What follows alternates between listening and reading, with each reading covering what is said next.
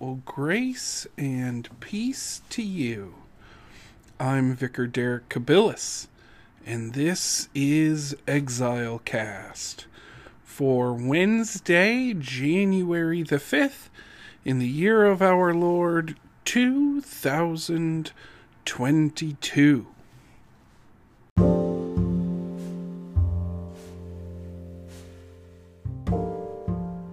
Well, Happy New Year to you.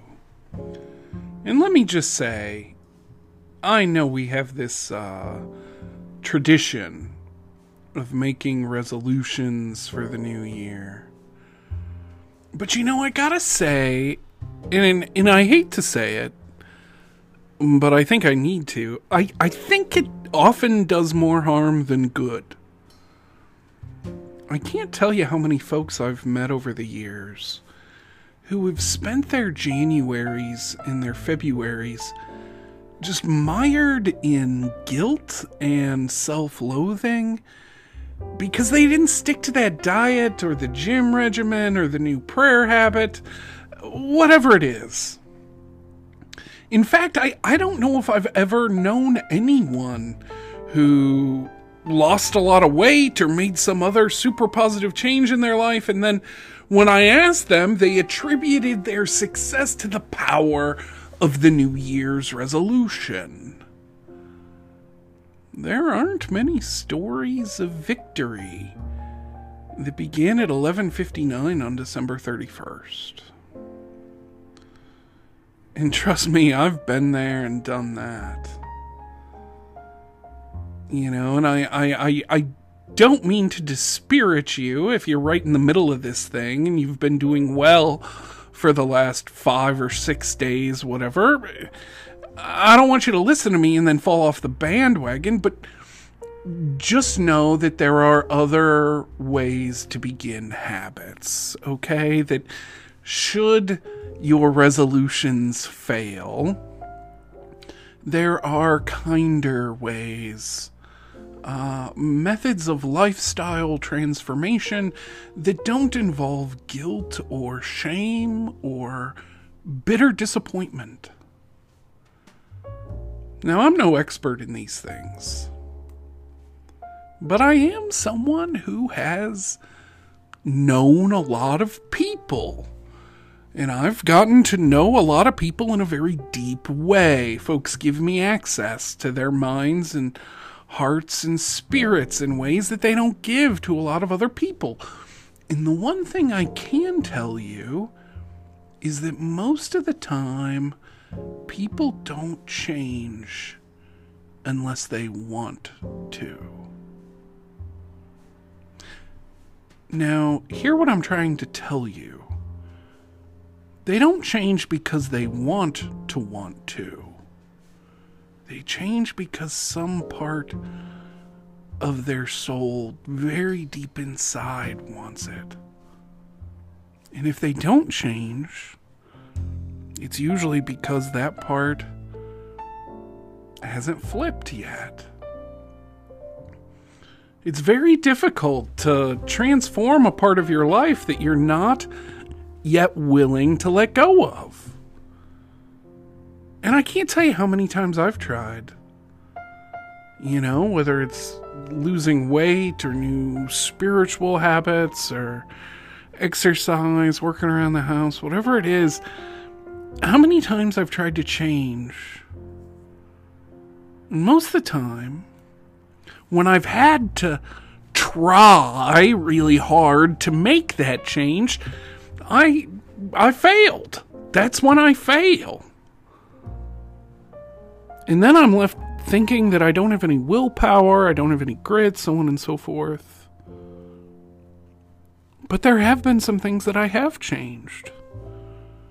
There have been some things that I have transformed, and at those times when I actually succeeded in changing something was when I, I, I finally let go of what I was hanging on to.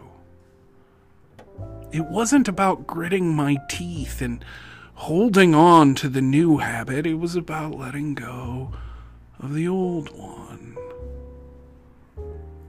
either because I, I found out that I replaced it with something else, there was something else that I loved more that, that, that took its place in my life, or because something inside of me just gave.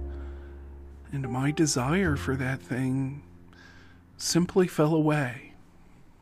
Well, that's all the advice I have for you during this odd season of the new year, this arbitrary time when people stress themselves out trying to change something about their lives, when there's no sunlight and it's really cold and the sky is gray. And don't get me wrong, I'm all for transformation. I mean, that's what religion is. It's it's growth. It's becoming something more today than you were yesterday and having hope for the future. On the best day, that's what religion is. But the thing we have to realize is that those bad things in our lives are there because some part of us loves them. Some part of us hangs on to them and nurses them and takes comfort from them like a, a blanket to a toddler. And as long as we love them, as long as we find ourselves attached to them, well, they'll never release their grip from us. So there has to be something we love more. Or perhaps someone we love more. Someone with a capital O in whom we can find our ultimate comfort and our highest peace. I guess what I'm trying to say is that the soul is a hand, in a manner of speaking. It's just a hand. That's what it is. And and you can adorn a hand with rings and gloves, finger polish, henna tattoos, all those things that that you think make your your soul beautiful, but at the end of the day, the hand can really only hold on to one thing at a time. So, what is the hand of your soul really and truly grasp? Maybe trying to pick up one more thing isn't the answer right now. Maybe what we all have to do is learn how to let go. Thanks for listening. We have a sermon for you today from Epiphany Sunday, so stick around.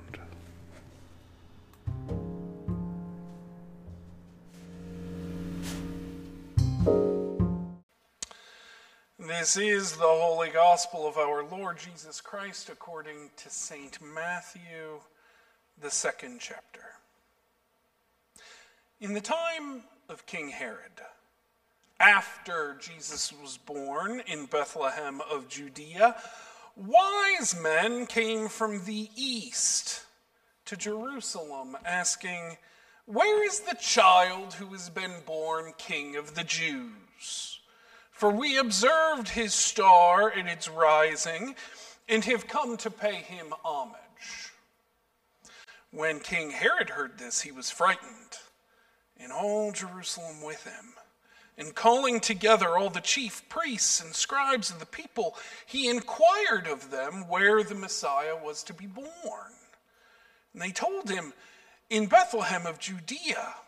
For so it has been written by the prophet, And you, O Bethlehem, in the land of Judah, are by no means least among the rulers of Judah. For from you shall come a ruler who is to shepherd my people Israel. Then Herod secretly called for the wise men and learned from them the exact time when the star had appeared. Then he sent them to Bethlehem, saying, Go and search diligently for the child, and when you have found him, Bring me word so that I may also go and pay him homage. When they had heard the king, they set out. And there ahead of them went the star that they had seen at its rising, until it stopped over the place where the child was. When they saw that the star had stopped, they were overwhelmed with joy. On entering the house, they saw the child with Mary, his mother, and they knelt down and paid him homage. Then, opening their treasure chests, they offered him gifts of gold, frankincense, and myrrh. And having been warned in a dream not to return to Herod, they left for their own country by another road. This is the word of God for us, the people of God. Amen.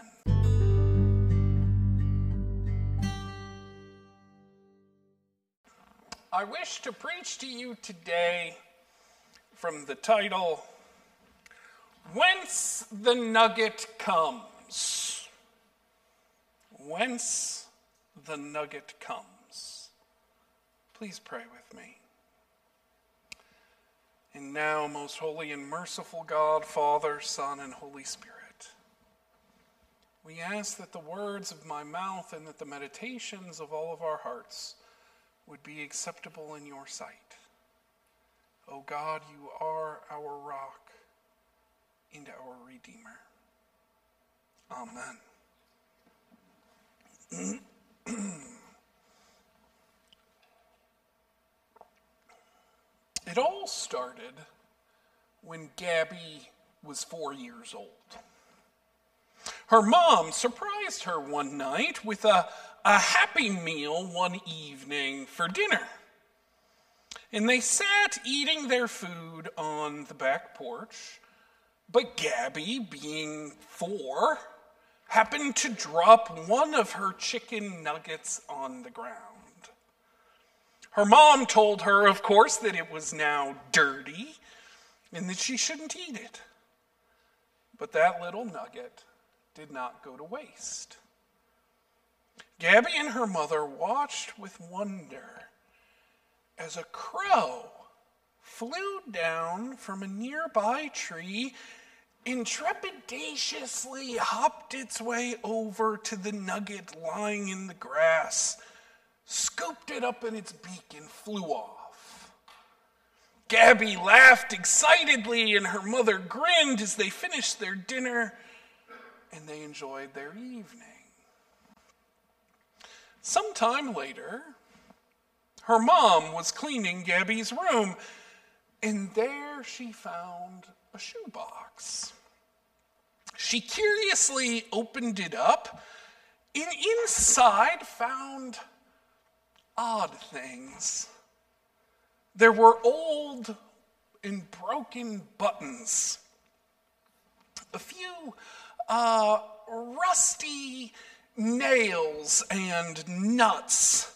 Uh, an earring she didn't recognize, uh, a marble, old chicken bones, broken Legos, uh, random shards of glass. And she said, What is all this junk? And her mom was ready to pit, pitch the box in the garbage. But before she could, when she saw her with it, Gabby snatched it from her hands and cried out, Be careful with that. Those are my gifts. As it turned out, for the past four years, Gabby had been pilfering little morsels of lunch and dinner and then when nobody was looking, she was tossing these surreptitious snacks to the crows in her backyard. And the crows, in turn, had been leaving these little trinkets on the porch. And this is a true story. You can Google it on the internet if you want. Just, just Google Gabby Crow, and the story will come up for you. A hundred stories will come up with for you.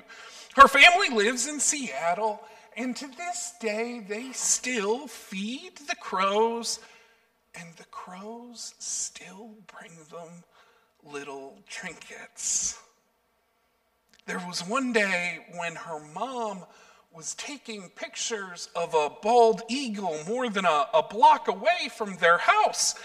And somewhere along the way, she dropped her lens cap somewhere and lost it. But sure enough, the next day there was a round black disc floating in the bird bath. Now, that's a nice, sentimental story. That's what the the news calls a, a human interest piece, right? But certainly it doesn't really mean anything, does it? You don't have to be too cynical to assume that this is just some kind of learned behavior on behalf of the crows, what, what biologists might call operant conditioning. Certainly, the crows weren't meaning to express gratitude or, or pay some kind of respect or honor to that little girl. Surely they aren't really saying thank you. Well, I don't know. My dog Beowulf does this thing. In the evenings, after his walk, we usually fix him his dinner and he gobbles it down really quickly. And um, then invariably he finds one of us, whether we're on the couch or sitting in a chair, wherever we are, and he simply sits down and looks at us. And eventually, one of us will lean over and, and, scratch his head for just a moment, and from there, he'll go and lay down. His brother doesn't do any of this, by the way. But Beowulf does it. Not every day, maybe not even most days, but he does it often enough that we've noticed that there seems to be a ritual to it for him. That for him it seems to have a purpose, some kind of meaning, so much so that without even thinking or talking about it among ourselves, Maggie and I just started saying, You're welcome. Oh, Vicar Derek. That's very sweet in all, but now you're just being silly, right? You're anthropomorphizing your dog and those crows. You're you're reading your own humanity and rationality into their behavior. I mean, what are we really saying here? That animals express gratitude? That even irrational beasts can show thankfulness and pay respect? That there is some a fundamental part of all living things that somehow acknowledges and appreciates the fact that none of us exist of and through ourselves, but rather that we live in some kind of web of, of mutual grace and interdependence and homage that infuses the very fabric of life itself? Nah, that's crazy. Why, if that were true, then you would think that every human culture on earth would have some kind of ritual of gratitude. That every nation in people everywhere around the globe, independently of one another, would, would develop some uh, ceremonies their own traditions that would serve as a collective acknowledgement that none of us exist of our own power and authority, that every moment of existence itself is a gift from some kind of uh, creator or ha- higher power to whom we all owe thanks and homage. I mean, if that were true, you would almost expect every culture on earth to have its own religion.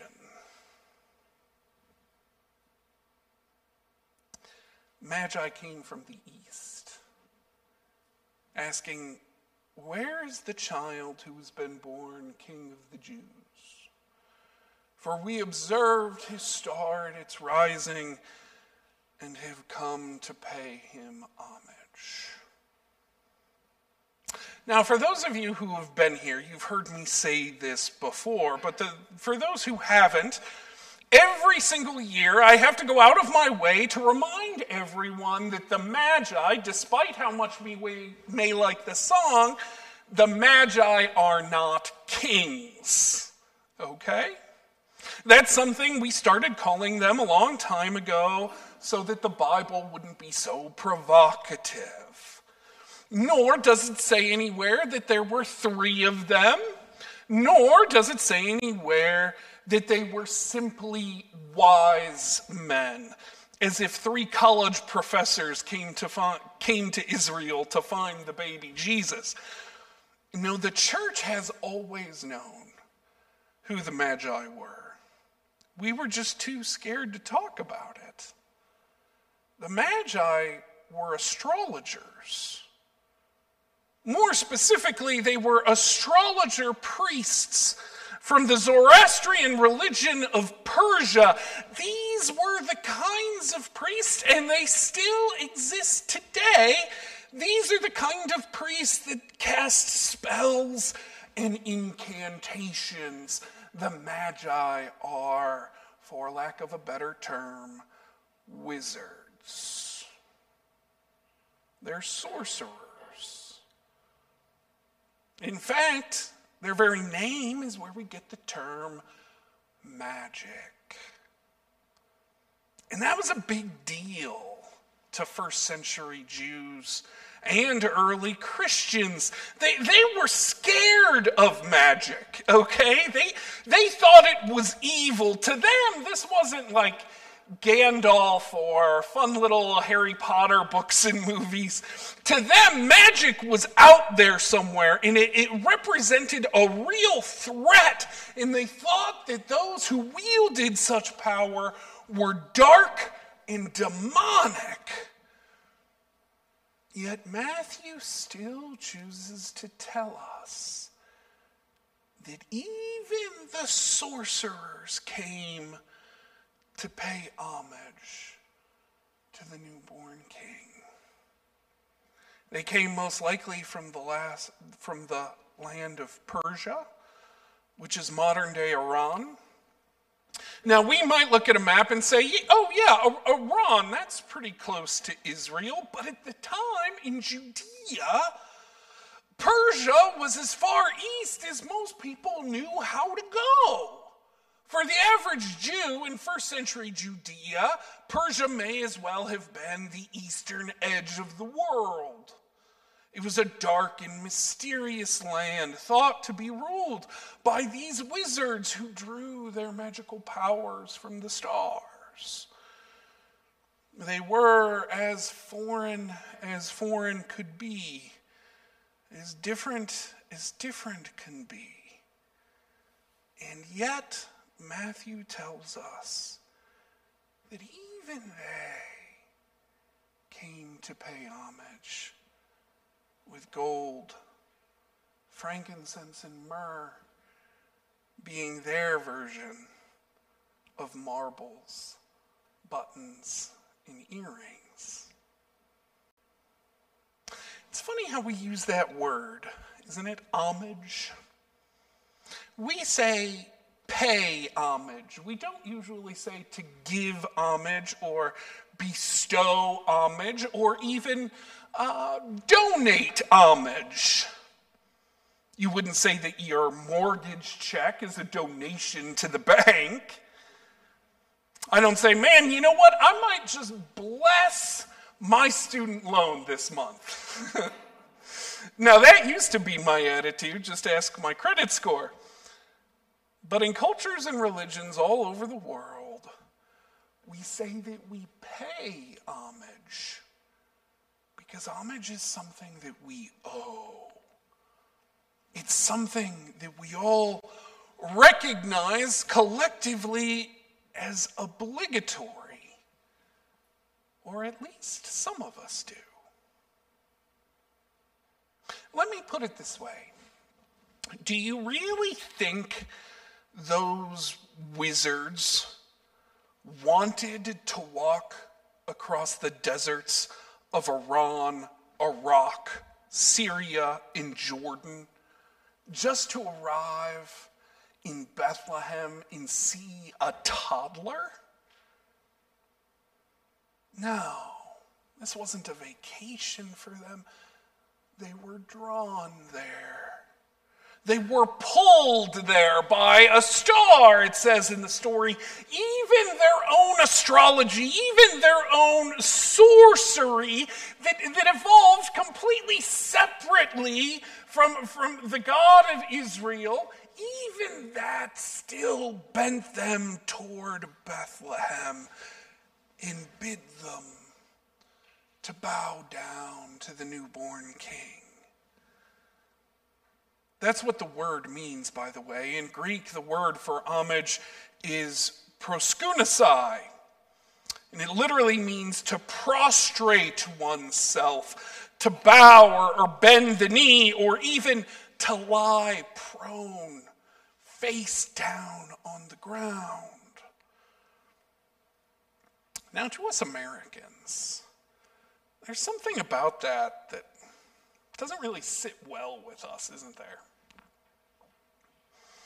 Like lying prostrate or bending the knee. It's all a bit monarchical, isn't it? Like a little close to something we would have been expected to do for, oh, I don't know, King George, right? But that's the thing. Kings and lords, and even bad priests and pastors, despots, and human masters of all kinds have stolen God's homage over the years. They have taken the respect, the honor, and the reverence that we rightly owe to our God, the only giver of life and grace, and they have hijacked it time and again for themselves. In fact, that's what makes kings and lords and Caesars so terrible is that they steal the buttons and the lug nuts that rightly belong to Christ. In English, the word homage comes from the word hominis, which in Latin just means human.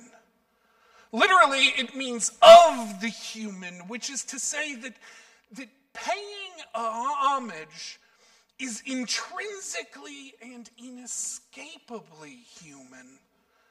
It is human to bow down and give thanks. It is human to revere. It is so wonderfully human to worship the one who rightly deserves it. I'm going to share a really unpopular opinion, okay? And I think, um, I, I think I know why it's unpopular, but I'm going to share it anyway. I think we all should pray each and every single day. And I don't mean when we're driving in our car someplace or when we have a few minutes at work, or just maybe if it hits our mind to do so while we're working in the garden, or whatever.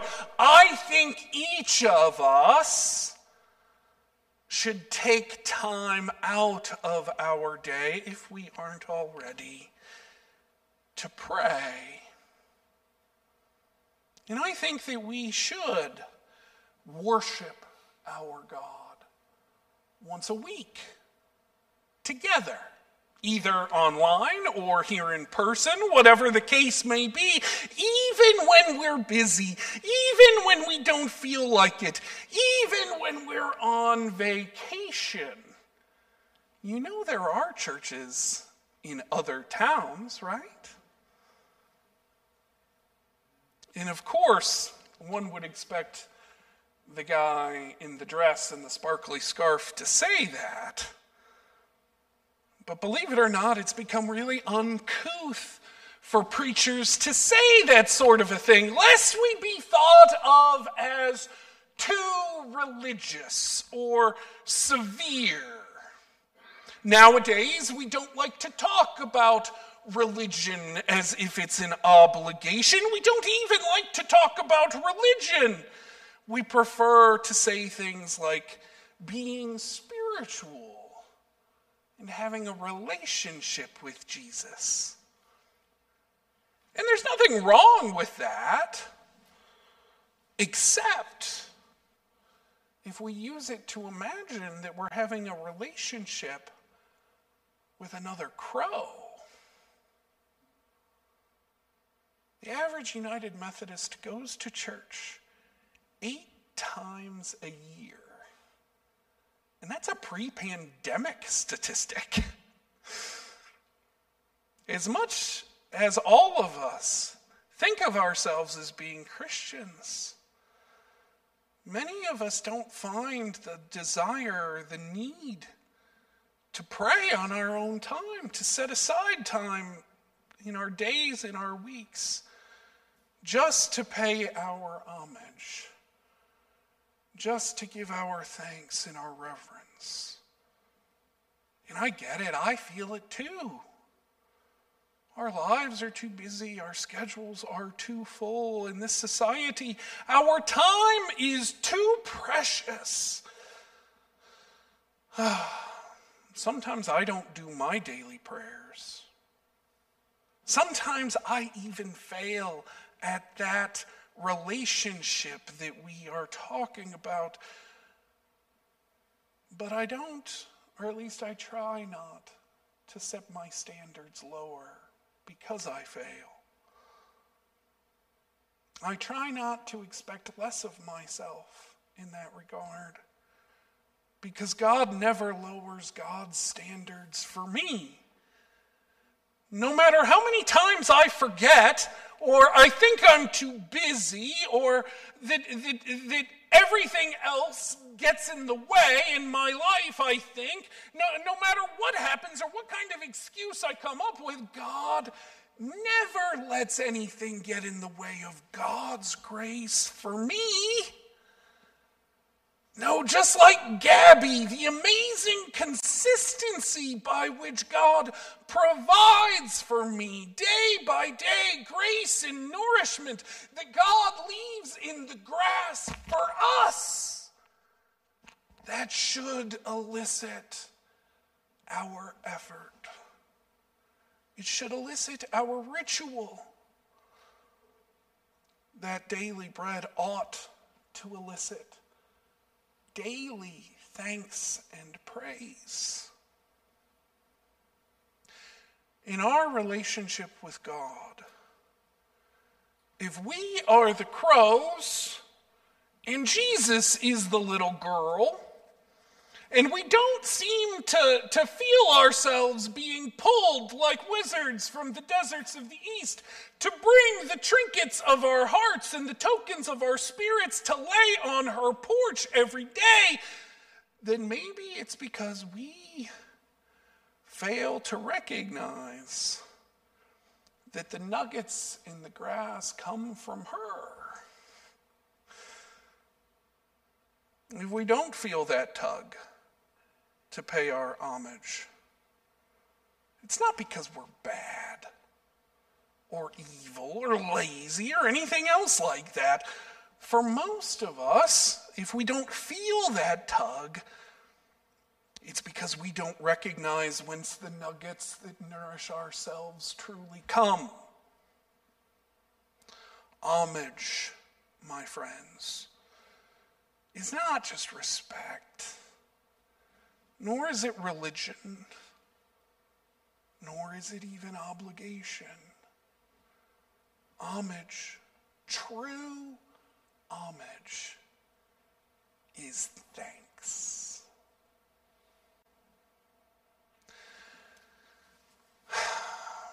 But here's the thing. Every time the crows came to that little girl, all they brought to her was something they found a little piece of their life, their world, a morsel of the day of a 21st century crow.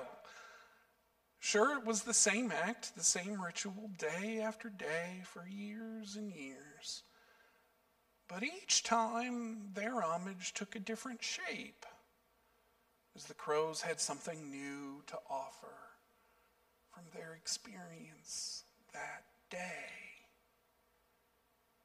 Rusty paper clips, old Legos, trash, garbage, refuse in the world of little girls. But because it came from her precious crows, the little girl counted each and every trinket to be an absolute treasure. These words I offer to you in the name of the Father, and of the Son, and of the Holy Spirit. Amen.